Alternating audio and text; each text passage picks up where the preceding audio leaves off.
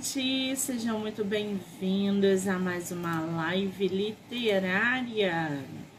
Estamos aí em plena quarta-feira, nove e meia da noite, para bater papo, divulgar autores, falar sobre livros, dar boas risadas e, claro, né, fazer sorteio, conhecer gente, interagir. Para quem vem acompanhando, todas as entrevistas estão sendo vinculadas pelas plataformas do podcast do Livro Não Me Livro, canal do YouTube, Spotify, Anchor e Amazon Music. Então já corre lá, já se inscreve, dá o estrelinha no Spotify para que você possa acompanhar todas as entrevistas que são geradas diariamente aqui no canal, tá bom? Muito bem, para a gente dar continuidade aí a esse ritmo literário, a gente vai conhecer um pouquinho da escritora nacional Bárbara Lobo. Ela que tem vários livros publicados, é pesquisadora e vamos conhecer essa essa fera que está no mercado e, claro, né, toda a sua bagagem literária. Vamos ver se a Bárbara já está online. E eu acho que sim, ó.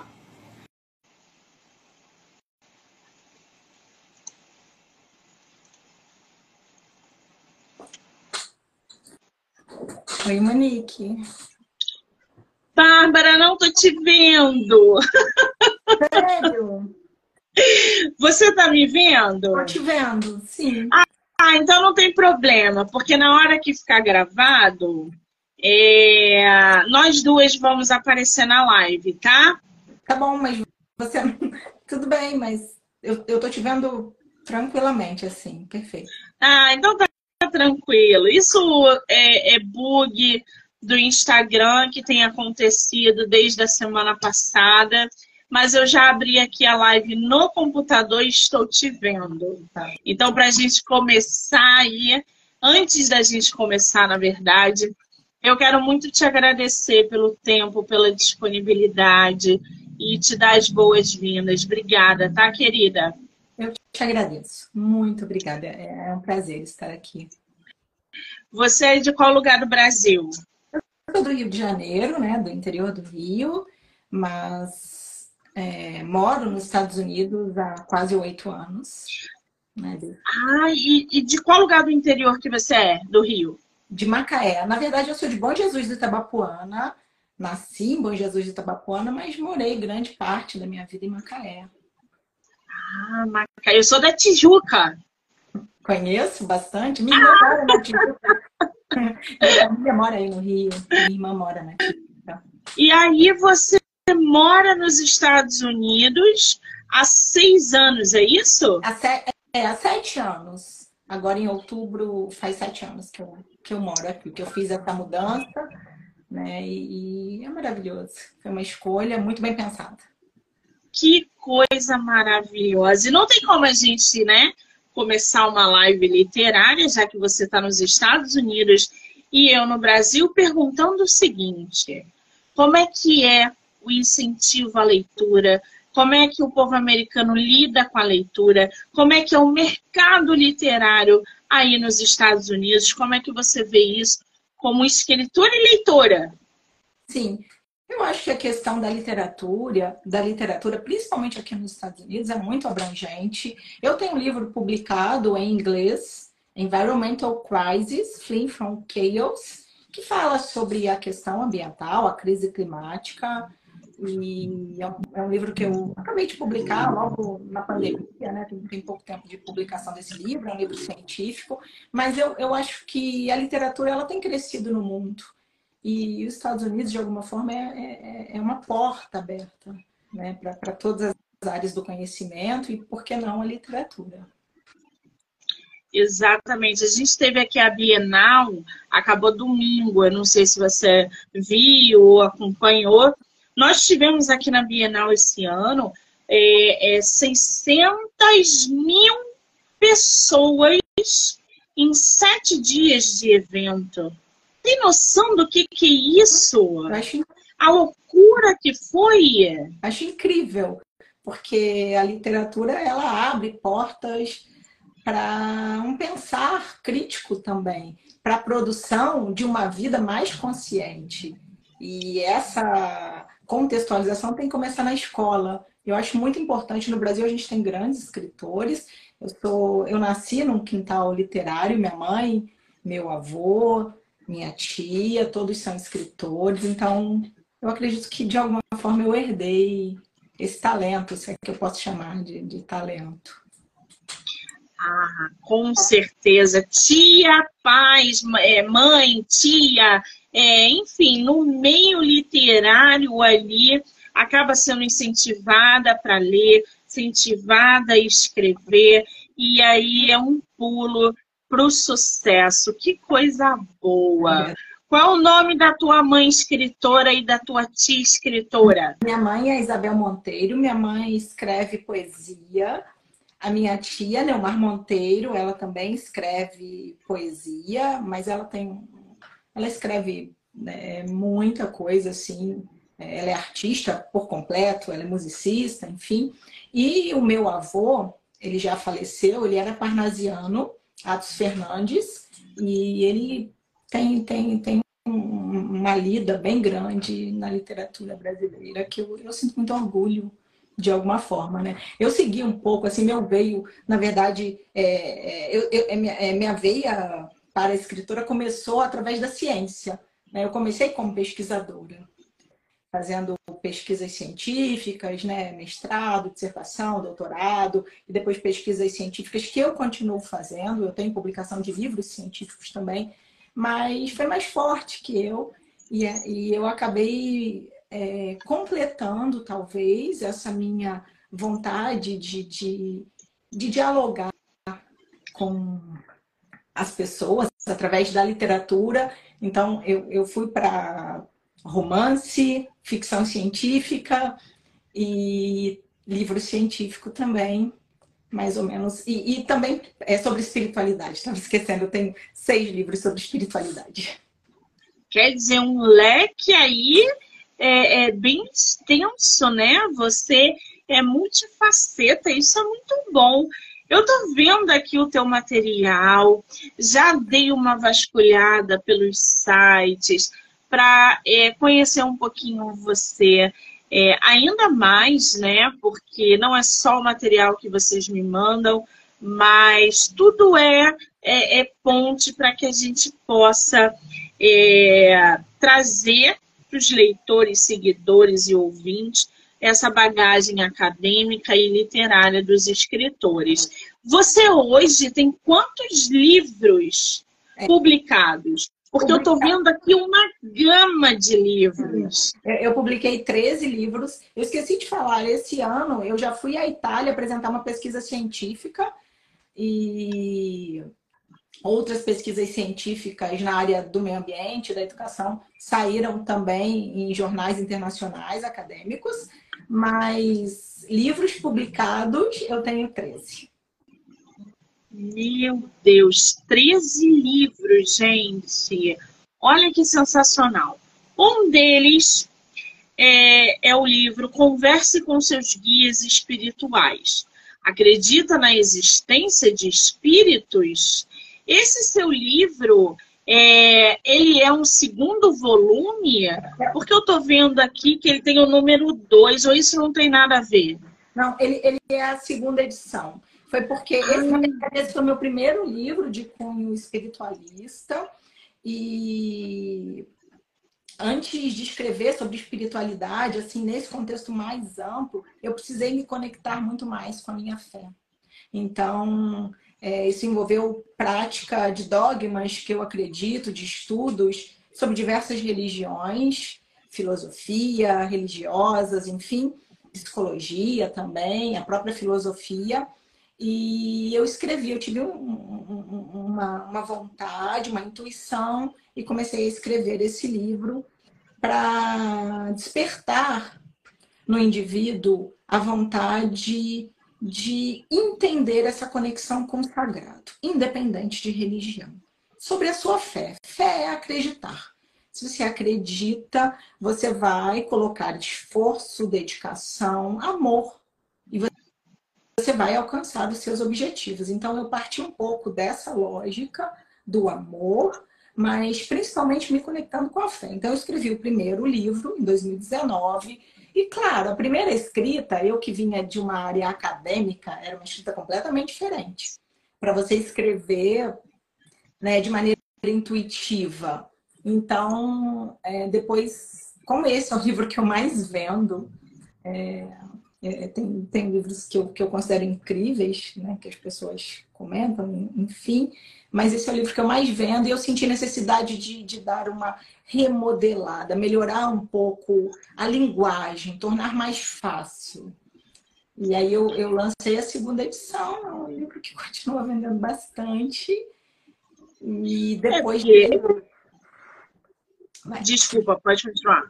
Então, depois dele vieram outros, o Ouça com seus guias espirituais, e aí com uma pegada muito mais filosófica e, digamos, uma reflexão maior sobre qual é o nosso propósito. Você falou um negócio muito interessante aí, que é, Monique, é totalmente diferente de religião. É aquilo que a gente acredita. O intuito não é é, é, expor a parte, é, porque realmente é diferente. A fé é diferente de religião, pelo menos na minha concepção. Acredito que da nossa autora também, mas se eu estiver errada, me corrija. Eu acredito que a fé é muito maior do que qualquer religião. É a fé que muda uma pessoa, transforma, guia, move.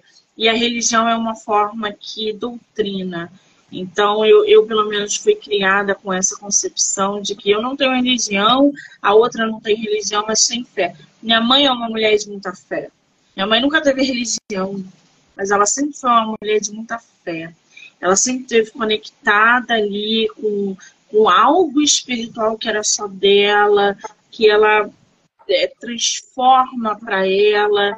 E eu sempre acreditei muito nisso também. Acho isso muito importante. Então, eu acho que também é por aí.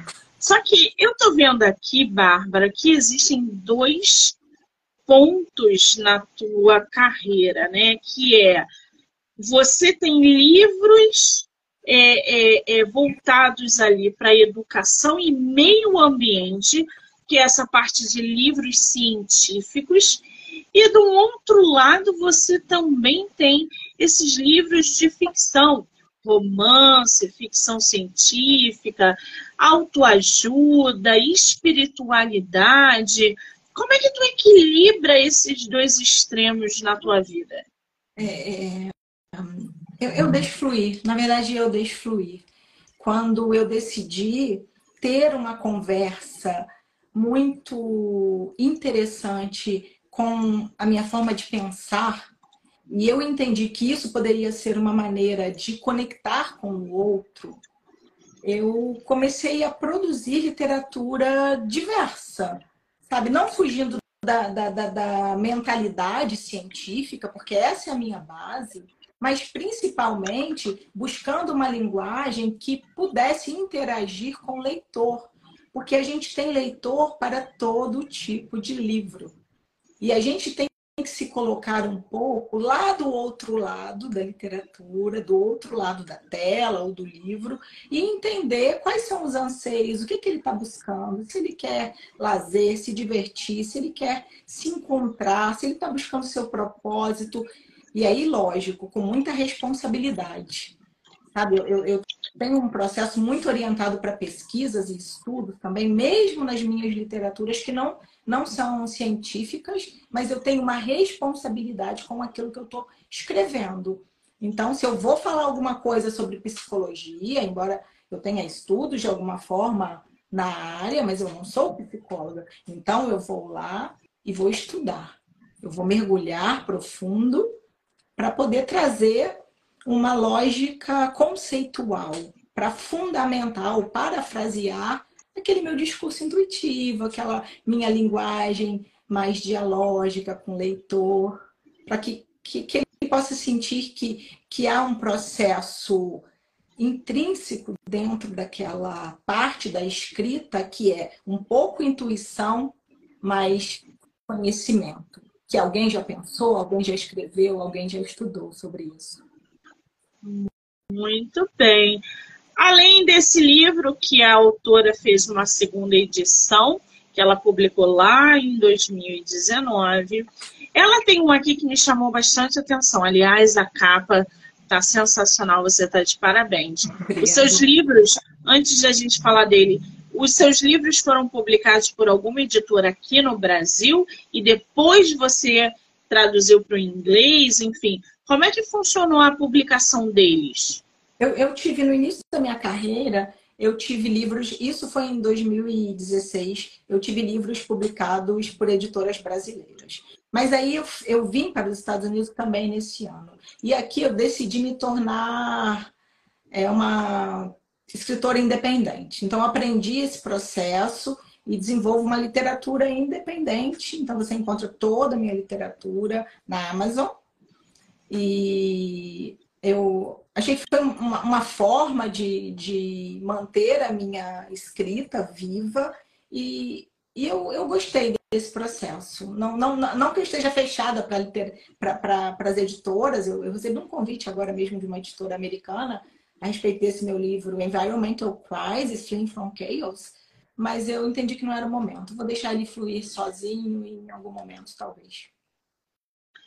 Muito bem, esse, essa publicação independente, esse, esse caminho é um caminho árduo, gente. Quem é escritor nacional sabe que é um caminho árduo. E publicar tantos livros de maneira independente, o desafio também é ainda maior. Qual é o espaçamento de uma publicação para outra, Bárbara? É no início, porque na verdade, de fato, eu comecei a partir do Converse com seus guias espirituais em 2019. Nós estamos em 2023 e eu publiquei 11 livros de lá até aqui. Então, assim, nos primeiros anos, por exemplo, na pandemia, em 2021, eu publiquei três livros. E eu tenho agora três livros prontos para serem publicados. Eu falei, não, vou deixar para o ano que vem. Um em inglês e dois em português. Eu não faço tradução, tradução. Ou eu escrevo em inglês ou eu escrevo em português. Então, meu livro científico é em inglês, sobre meio ambiente, crise ambiental. Eu escrevi ele completamente em inglês. Como a segundo, o segundo livro que eu vou lançar agora sobre é, Educação Ambiental e Sustentabilidade em inglês, também eu escrevi ele em inglês. Nossa autora travou aí? Não. Bárbara? Eu tô te vendo. Para mim, para mim tá tudo bem. Ah, ah, tá. Então tá. Eu, eu acho que é aqui que travou. Continua, por favor, que eu não entendi a última parte que você falou. É, eu, eu, disse que eu escrevo, quando eu escrevo em inglês, eu escrevo apenas em inglês. Então, os meus livros sobre meio ambiente, eu escrevi em inglês. Tanto esse Environmental Crisis, sobre a crise climática. Por quê? Porque eu sou professora universitária, atuei em torno de 15 anos no Brasil, é, na área ambiental, tenho mestrado nessa área, pesquisas nessa área, e tenho uma relação muito próxima com a questão ambiental por isso eu, eu segui nessa área. Muito bem. O livro que eu ia falar aqui com você, que eu ia mencionar da capa, é O Enigma da Existência, uhum. que está com uma capa lindíssima, uhum. uma fonte belíssima. Uhum. É, esse livro fala sobre o que, Bárbara? Quantum, né? Quantum, Enigma da Existência. É, esse esse livro é, é uma relação entre espiritualidade e física quântica. Então, eu trouxe elementos da física, da física moderna, da física quântica e também elementos da espiritualidade, com pesquisas orientadas para essa área. Então, é, ele, ele, ele começa como um ensaio sobre energia, força, onda, matéria, magnetismo, luz, e essa é, essa, essa interação com a ciência, com a física e também com o espiritismo. E aí, com muita pesquisa e um pouco de intuição e conhecimento aí a respeito dessa área. Nossa, gente! Se vocês jogarem aí no site da Amazon, vocês vão ver praticamente todos os livros da nossa autora aqui estão disponíveis, inclusive no, no Kindle Ilimitado, onde as pessoas podem ler gratuitamente. A autora tem aqui o Segredo de Dorothy, que a capa causa um, um nervoso. O que que fala o Segredo de Dorothy, Bárbara? É, esse livro é um romance policial. É, na verdade, ele, ele se passa nos Estados Unidos e no Brasil. É, Dorothy, ela nasceu em 1994, numa região rural, é, perto, no estado da Louisiana, aqui nos Estados Unidos. E na vida dela, né, ela é aquela menina sonhadora, mas ela já nasceu lutando pela vida. Então, ela nasce lutando pela vida, porque ela foi abandonada logo ao nascer. Ela tem uma infância muito sofrida, ela sofre abusos e injustiças, porque é um livro que traz muita ação, mas ao mesmo tempo, o que eu quis colocar nessa literatura foi a questão do empoderamento feminino. Então, é, nessa lógica, Dorothy ela é uma mulher muito forte e ela também é uma mulher que tem muito posicionamento político acerca da diversidade. Então, ela, inclusive, assim, tem, tem, tem uma. Os personagens, né? A Dorothy é a principal, mas tem Perla, Ronald e Diane, são, né, é, é o núcleo central, que tem vários outros personagens. E a Perla, ela foi rejeitada na adolescência devido à sua orientação sexual. E o Ronald, ele é gay e eles têm uma relação de muita afinidade, de muita de muita empatia, de muito companheirismo. E eu trouxe aí uma realidade que acontece no Brasil, porque como é um, um livro é, policial, então acontece um fato muito, muito triste com o Ronald. E aí tem uma trama aí muito forte que envolve Dorothy nesse contexto. Nossa, então, gente, ó, vou botar aqui para vocês na live o link, tá? Porque o podcast é afiliado aí do site da Amazon. Vou botar, já é porque aqui eu não consigo ver, mas eu postei aí para vocês nos comentários o link do livro O Segredo de Dorothy. Através desse link, você vai clicar, vai direto para o Segredo de Dorothy e vocês conseguem comprar o livro por 15 reais ou com 69% de desconto, como está no site, tá? É só acessar aí, porque o Segredo de Dorothy está realmente muito bacana. Vou ler aqui para o pessoal se inteirar ainda mais. O Segredo de Dorothy é um livro de ficção com um olhar afetivo, a equidade social, igualdade de gêneros, raças e etnias, preservação ambiental e um toque de feminismo e empoderamento da mulher. Tudo que a autora é, acabou de nos citar e de nos explicar. O Segredo de Dorothy. Esse eu vou querer ler, gente, com certeza. Eu queria Adoro ler. Eu queria, é fazer um, eu queria fazer um parêntese aí. Assim, é, então o enredo se passa principalmente nos Estados Unidos, mas também a Dorothy vai para o Brasil, ela tem uma relação muito próxima para o Brasil, que, que vai descobrir quem ler o livro.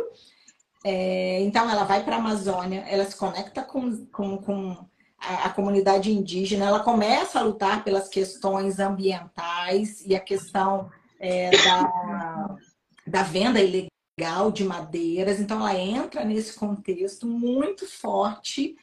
E depois quando ela retorna aos Estados Unidos, ela decide criar uma ONG orientada para proteção ambiental. E, e porque ela é muito conectada com essas questões, inclusive ela é professora secundária aqui nos Estados Unidos e ela tem uma aluna que é uma imigrante ilegal que fugiu de Honduras é, de forma ilegal, né? Foi para Guatemala e depois para o México e atravessou a fronteira chegando nos Estados Unidos, na cidade de El, Paso, no Texas. E essa família acabou migrando para Galveston, onde conheceu Dorothy. Então, assim, ela, ela também luta pelas causas dos imigrantes. Então, todas as causas orientadas à minoria, ela está tá ali muito forte e ela sofre muita injustiça por isso.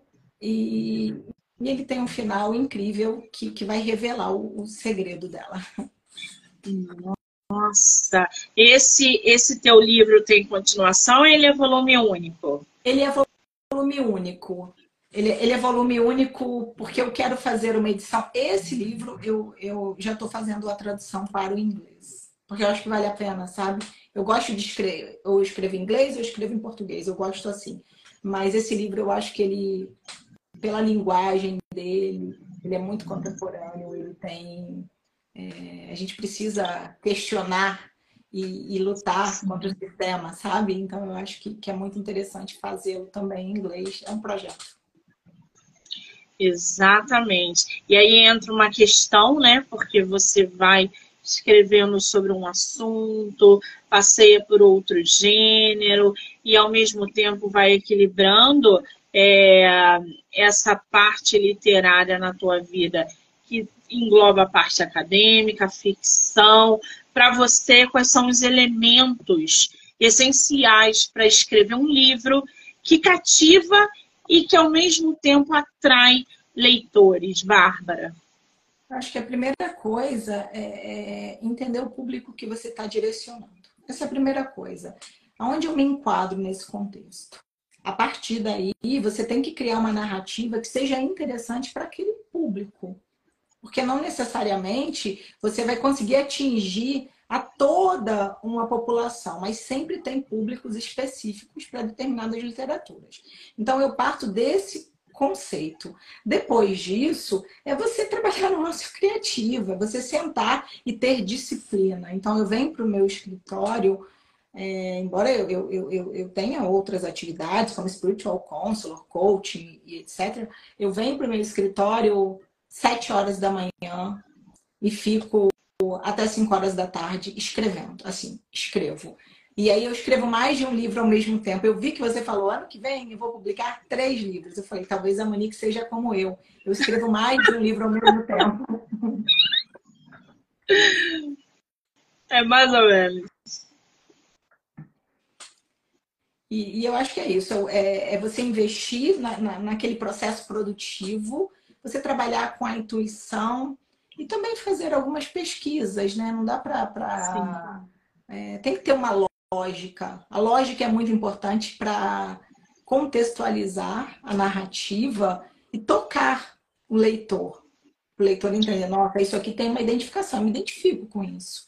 Talvez eu tenha sido uma questão de violência, de abuso, ou talvez na espiritualidade eu esteja buscando minha conexão com o sagrado, com o meu guia, o mentor espiritual. Deixa eu prestar atenção, deixa eu entender se, se eu tenho algum, alguma identificação. E isso é muito importante.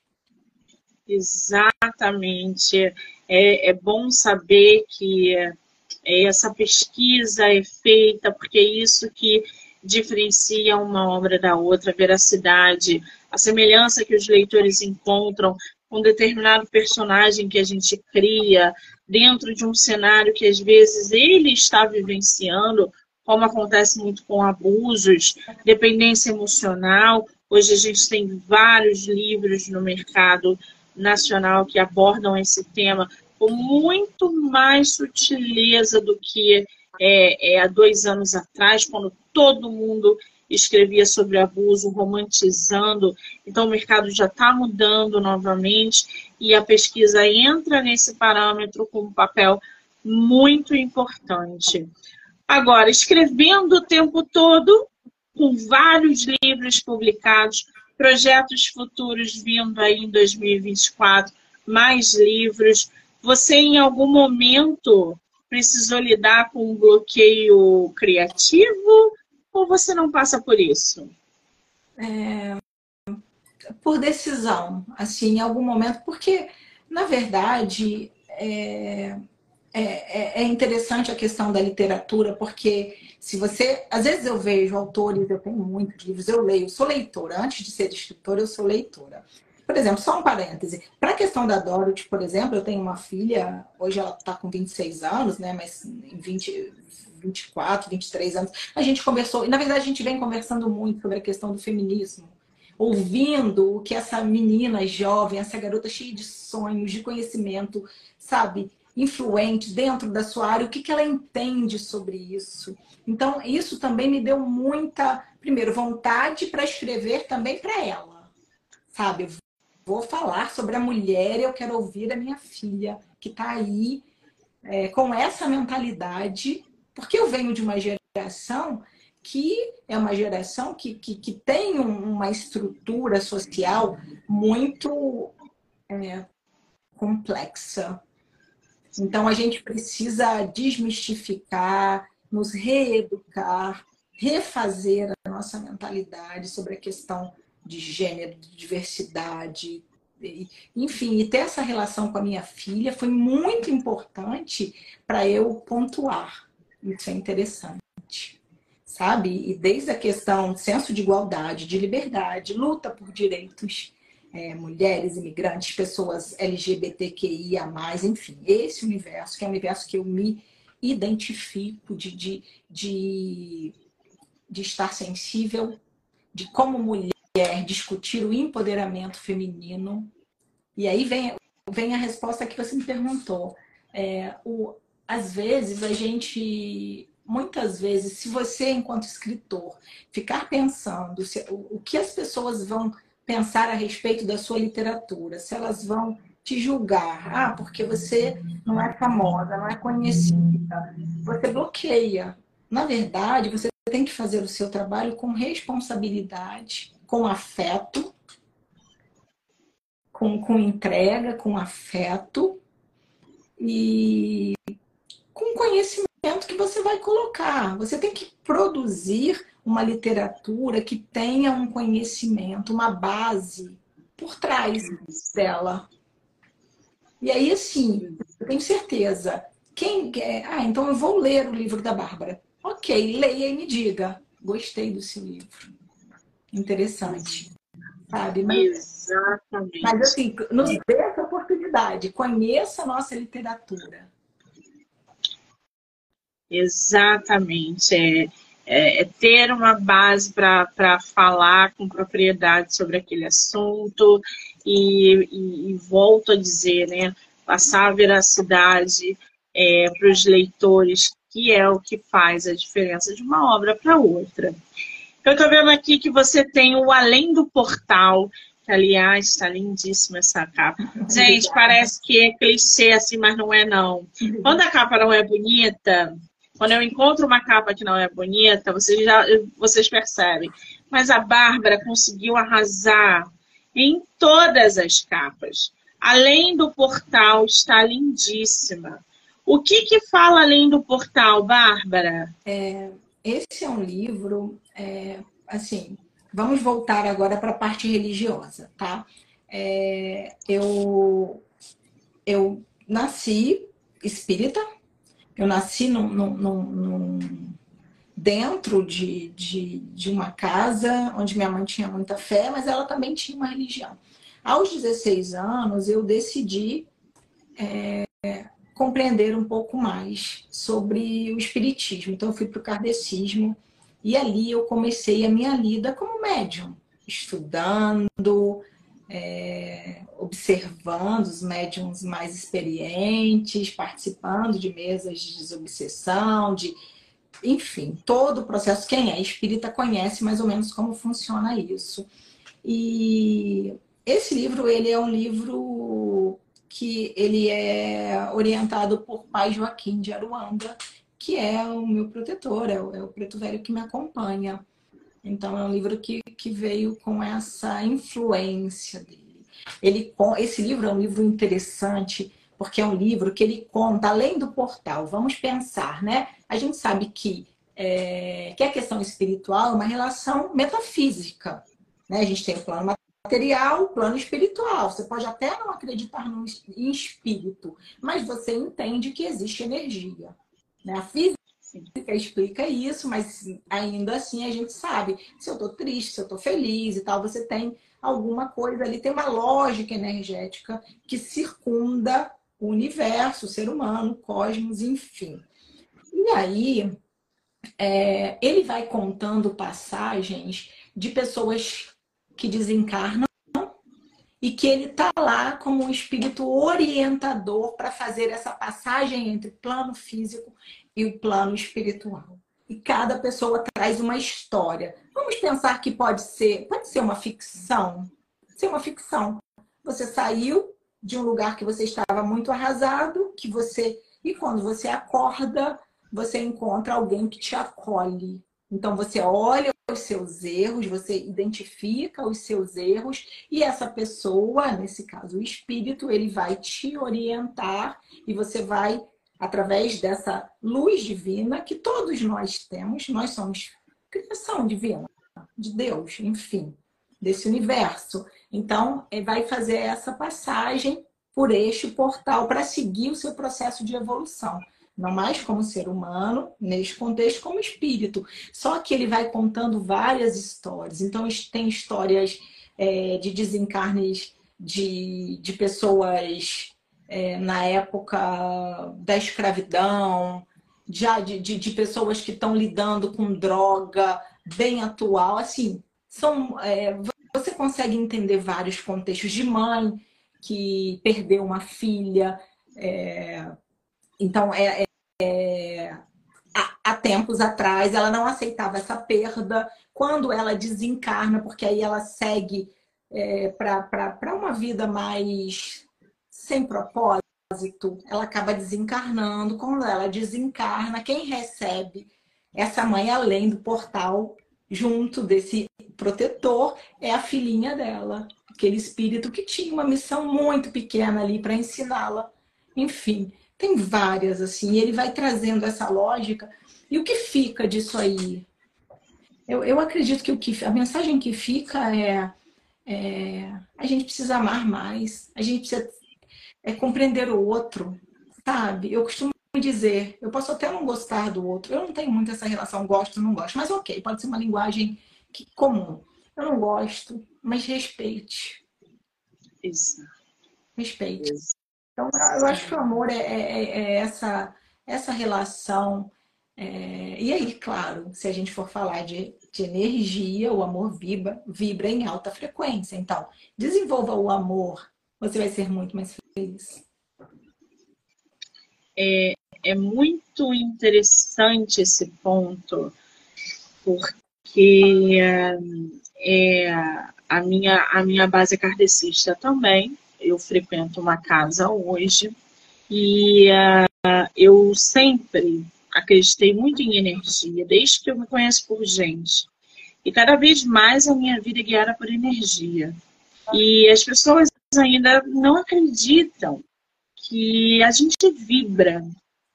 Então, é, é, em reencarnação, tudo bem, você pode não acreditar em reencarnação, vida após a, é, é após a morte, tudo bem.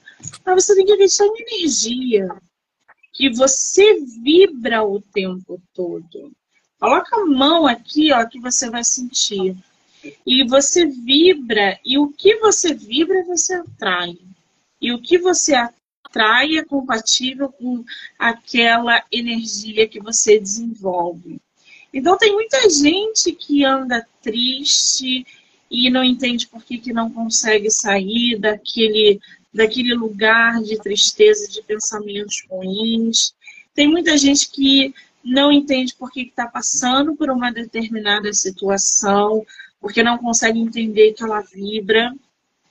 E eu acho que a gente se conhecer, isso tem a ver com chakras, isso tem a ver com a forma que a gente pensa, com a forma que a gente age. Não adianta vocês virem para a internet falar gratidão, gratidão, gratidão e vocês não darem bom dia para o porteiro ou para o vizinho. Exatamente. E então, assim, a gente se conecta por pensamento. O pensamento é esse mar de energia sutil que nos influencia e faz com que a gente influencie o outro o tempo inteiro, sabe? E isso faz com que a gente esteja mais feliz, vibrando nesse estado de felicidade, nesse estado espírito, não. É uma decisão. Qual é a escolha que você vai fazer na sua vida? Eu quero ser feliz. Ah, eu tô sem na minha conta bancária, não tem problema, mas eu quero ser feliz, sabe? Eu quero... Enfim, são, são vários contextos. E aí é um trabalho, assim, a questão do auto do autoconhecimento. E aí é um trabalho, né? Com, com, com o meu trabalho como spiritual counselor, é, tem essa questão né, nos estudos, enfim, dessa roda de hamster, que é o, o, pensamento o tempo inteiro trazendo negatividade, você vibrando naquela frequência. Então, sabe, você não consegue sair, você acorda triste, dorme triste. A gente precisa acordar. Então, é, no meu livro, que depois a gente vai falar, Aumentando a Gratidão, Recebendo Bênçãos, eu trago bastante, bastante aspectos sobre como elevar a energia na busca pela iluminação espiritual. Exatamente. Tem só uma frase nesse, nesse livro da nossa autora, além do portal, que define muito bem isso. Somos corpo, alma e espírito. E sem o corpo e a alma, somos espíritos para além do portal. Gente, já separei aqui no meu Kindle, acabou. Vou ter que ler tudo da Bárbara, porque não vai ter condições de ler um livro só dela, não. Estou logo avisando para vocês. Obrigada, obrigada. Ai, Bárbara, eu estou vendo aqui que você tem o sétimo universo. É um livro de ficção esse... científica? É científico esse? Não, ficção científica ficção científica. Ele fala sobre o quê? É, são universos é, criados. Na verdade, assim, o conceito dele é o seguinte: é, esse, é, é, é, essa lógica do passado, presente e futuro, ao mesmo tempo aqui e agora. Sendo que existe um Deus, que é o Glorious, que é o Deus do universo, e tem o Ziraki, que seria o antideus. E, e, e existe o sétimo universo, foi a tentativa desse Deus de criar universos que tenham. É, esse último universo seria a tentativa da regeneração das espécies. Sendo que cada universo tem Prumas, Proteseus, é, Antara, cada universo tem determinados, determinadas espécies, porque eles estão em determinados sistemas de evolução. Então, algumas têm seres inteligentes, ininteligíveis, enfim, criaturas, espécies. Tem, existe a viagem no tempo, né, que, que, que, que é a viagem que se faz para o planeta mais evoluído, mas é um livro de ficção científica. Ah, bacana.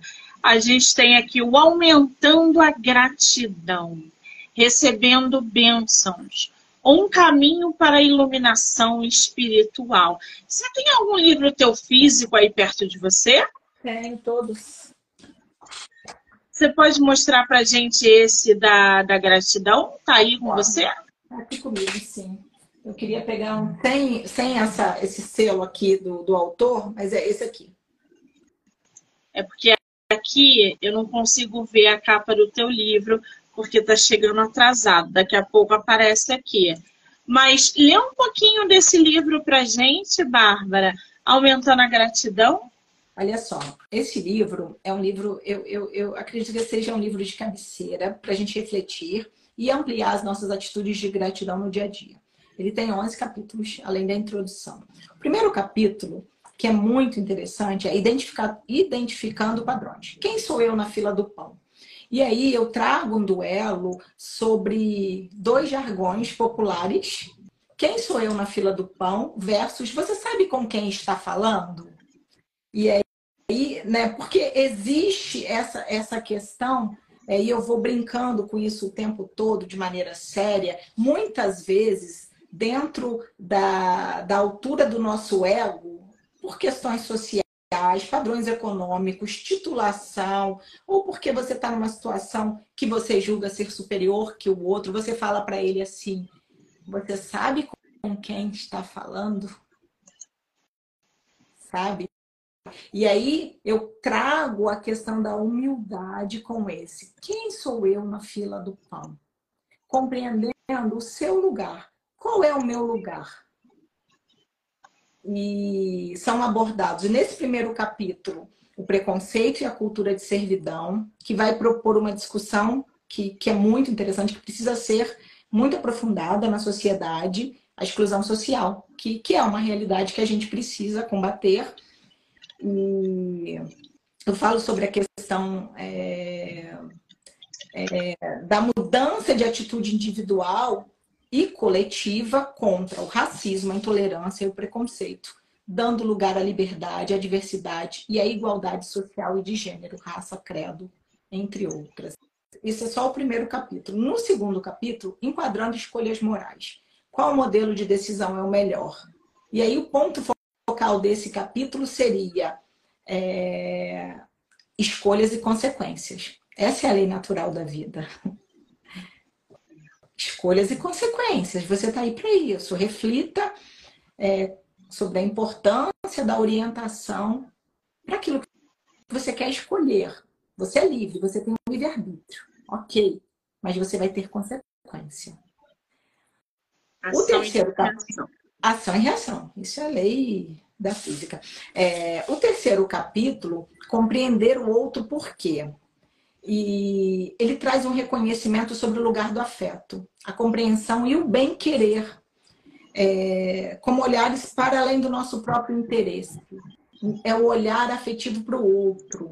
Ou seja, começa na base do indivíduo, na base, está na plantação. Por isso que a gente precisa educar bem as nossas crianças, enfim, se, e aprender. A gente está aprendendo o tempo todo, porque a gente não vai colher milho onde plantamos feijão. Não tem jeito. Então, nesse capítulo, é, eu, eu, discorro alguns cenários sobre essa temática, trazendo um pouco de filosofia, de política, direitos humanos e espiritualidade, a respeito da compreensão do outro. Por que compreender o outro? Onde está o lugar do outro? Aí, Sensacional. Vou tentar falar Fala, pode rapidinho. O capítulo 4, reflexões sobre a psicologia do eu. Então, traz a questão do autoconhecimento. A gente quer mudar. A mudança não ocorre do dia para a noite. Todo mundo quer mudar. É, eu quero ser melhor, eu quero decidir, enfim. A gente, no nosso espectro de vida, eu quero mudar espiritualmente, é, socialmente, é, fisicamente, emocionalmente, enfim, a gente está sempre querendo mudar. Legal, isso é, isso é importante. Só que a mudança, ela parte de um lugar. E esse lugar não é a literatura que vai me dizer, nem o coach, sou eu. Ou seja, eu preciso fazer é, o autoconhecimento. Onde eu estou? Onde eu preciso melhorar? Vem de dentro. É. São as mudanças vêm de dentro. O autoconhecimento é fundamental para se mudar.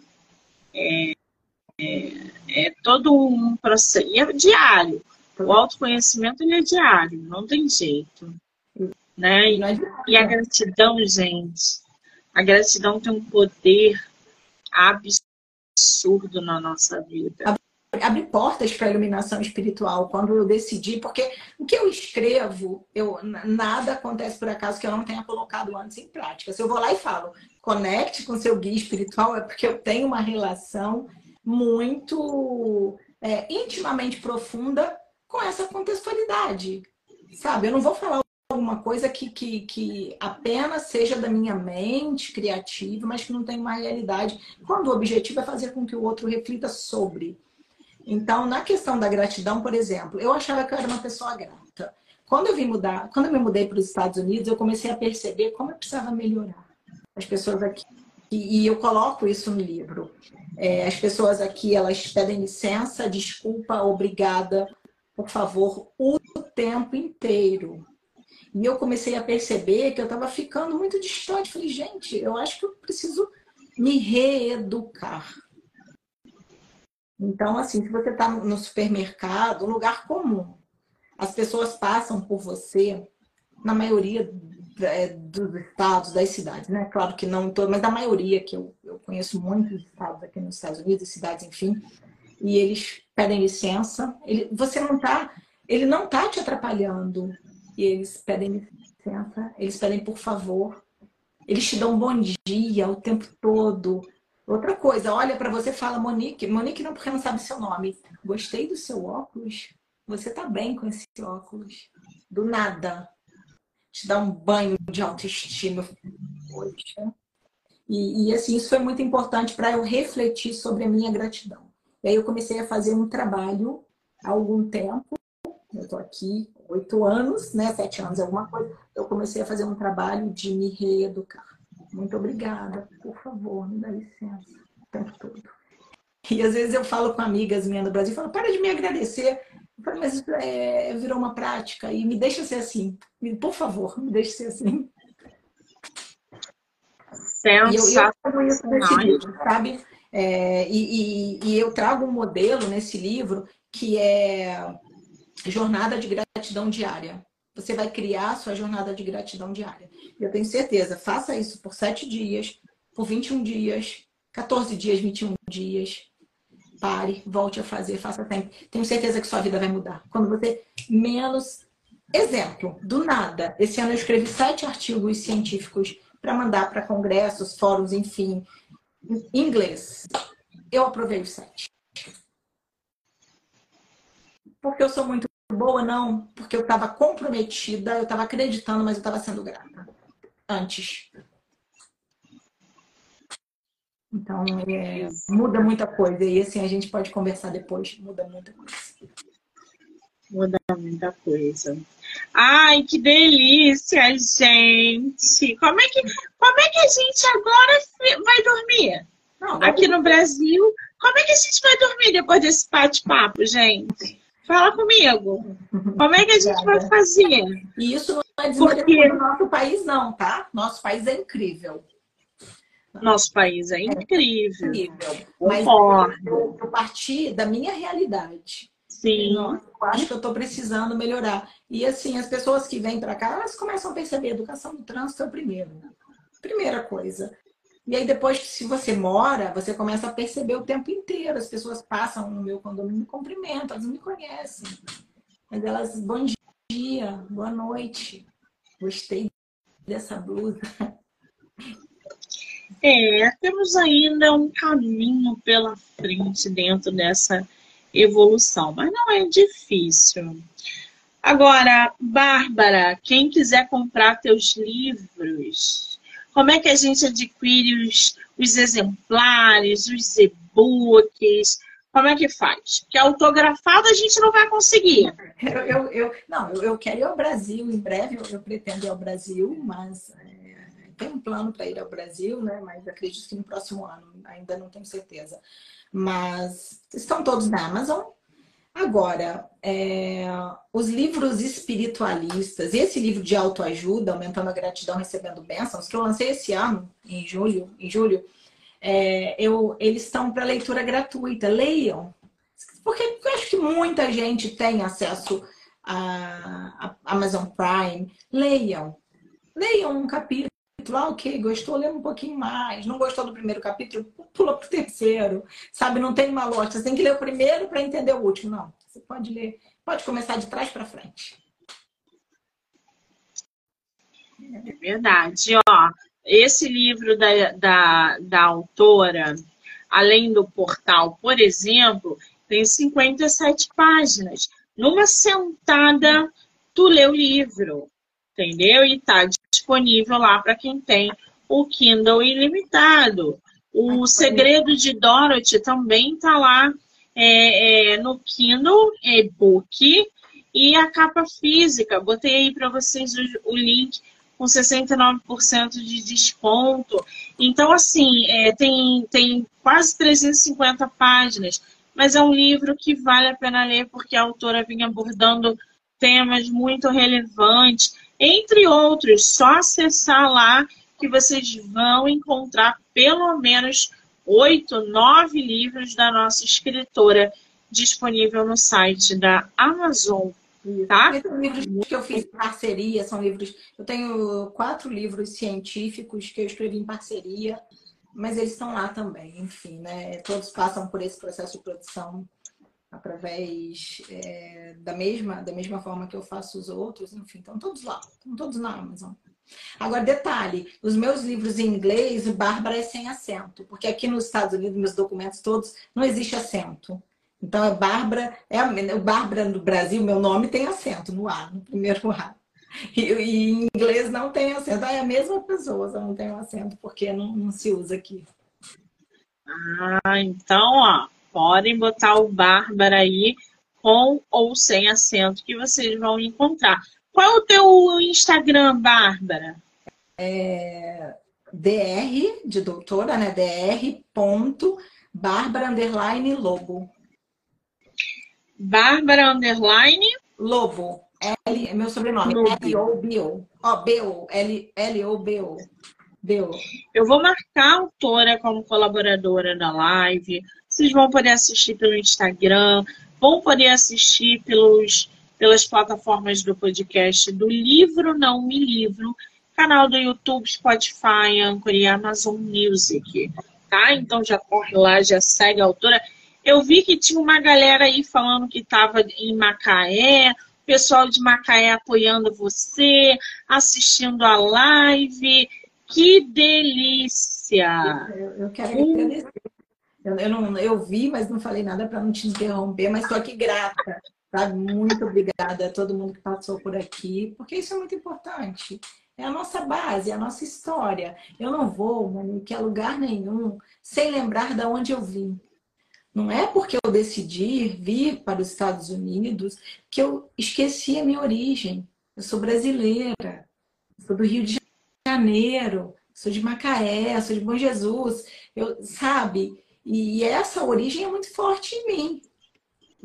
E é isso, eu, eu, eu não esqueço da onde, da onde eu vim. Tem ali é, é, o pai é, Axé Barreto, é, é, o pai Cláudio, pai Cláudio da Oxum. Eu fiz uma pesquisa e a Lorixá Female Empowerment in Urban Religion e apresentei na Itália, na Universidade de Milão, na Itália. Eu apresentei a pesquisa, aberto para chamar, dessas sete pesquisas que eu escrevi, uma, uma foi sobre o candomblé.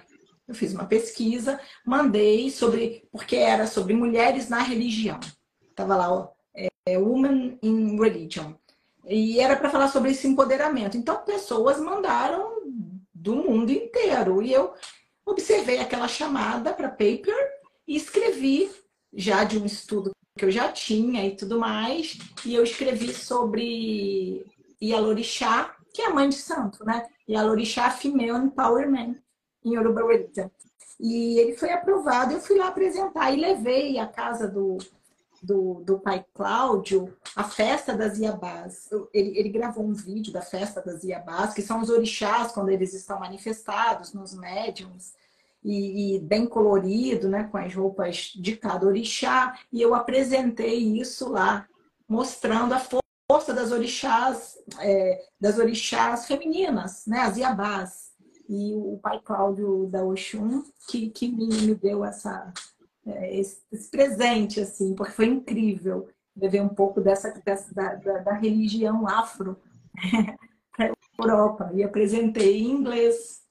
E, e para mim foi incrível, foi uma experiência que eu sou muito grata. Foi uma experiência muito boa na minha vida. Que maravilha! Agregando sempre, assim é que, é que eu gosto, assim é que é bom. Aliás, ter pessoas assim, né, como a Bárbara, cheia de conhecimento, bagagem literária e acadêmica, que possa aí estar nos ensinando, nos conscientizando, é muito bom. Ai, Bárbara, se eu soubesse, tinha reservado pelo menos mais 40 minutos para a gente bater papo, porque tá tão gostoso. Eu estou gostando tanto de conhecer mais sobre você, sobre o seu trabalho. Te convido a voltar sempre que você quiser e que você não pare de escrever. Vou acompanhar o seu trabalho, vou querer ler os seus livros e vou te dar todos os feedbacks possíveis. Eu quero muito te agradecer, querida. Te desejar cada vez mais sucesso. Obrigada, tá? Eu, eu te agradeço, Monique, é, porque, primeiro, a recíproca é verdadeira. Eu estou muito feliz, estou muito lisonjeada. Você é uma autora, eu vou conhecer a sua literatura também. E pode ter certeza que, que a gente pode trocar é, muita conversa, sabe, sobre esse universo. E eu acho que a gente precisa se apoiar.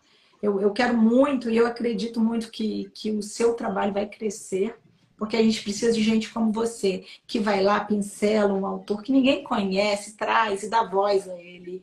E isso é de uma grandeza, é porque tu tem luz. E essa luz aí, ela precisa ser compartilhada. Então, eu, eu me sinto é, muito feliz por estar aqui, muito grata e com certeza você vai fazer muita diferença na minha vida daqui para frente. Eu tenho certeza que esse trabalho que você está fazendo hoje comigo vai me abrir muitas portas, como todas as portas serão abertas para você. e eu estou muito grata. Muito obrigada. Ah, que delícia, gente! Assim eu até emociono, que eu sou uma pluma, não posso me emocionar. Meu amor, mande mensagem sempre que você quiser. Eu vou te enviar mensagem sempre que eu pensar em você. E a gente não acaba por aqui, tá? Você vai voltar para o meu projeto. Se não for mês que vem, mas vai voltar quando eu terminar de ler todos os seus livros. Muito eu quero obrigada. ler todos. E, e outra coisa, para a gente terminar, essa minha luta é, sobre o empoderamento feminino não termina. Eu estou escrevendo um livro sobre mulher. Então, assim, mulher, eu quero ouvir mulheres de todas as formas.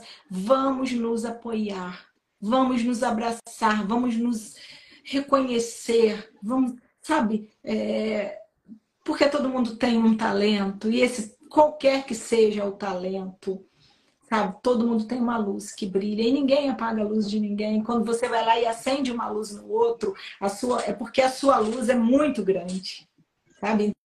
Então essa é a sua missão. Muito obrigada. Deus te abençoe. Muito obrigada. Quero agradecer a todo mundo que entrou, que saiu, que ficou aqui com a gente dizer que amanhã eu vou fazer uma visita no, na Igreja da Candelária para fazer uma live lá dentro, para mostrar para o pessoal a igreja, gerar conteúdo lá. E aí eu volto durante a tarde com mais autores nacionais. Bárbara, um beijo, amor, obrigada. Beijo, obrigada para todo mundo que passou aqui e, e brilha, brilha porque tua luz é enorme, Monique. Vai, vai, muito obrigada.